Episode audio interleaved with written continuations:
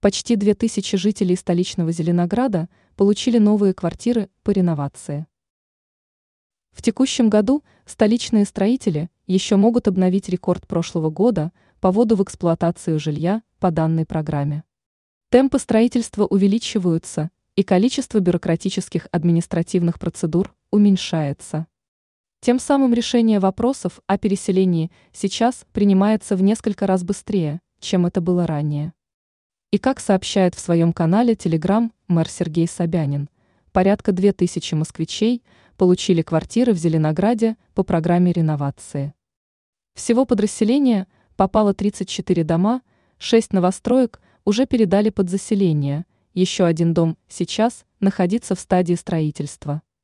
Всего расселить необходимо 7,1 тысячи жителей столицы. Параллельно ведутся работы по развитию инфраструктуры.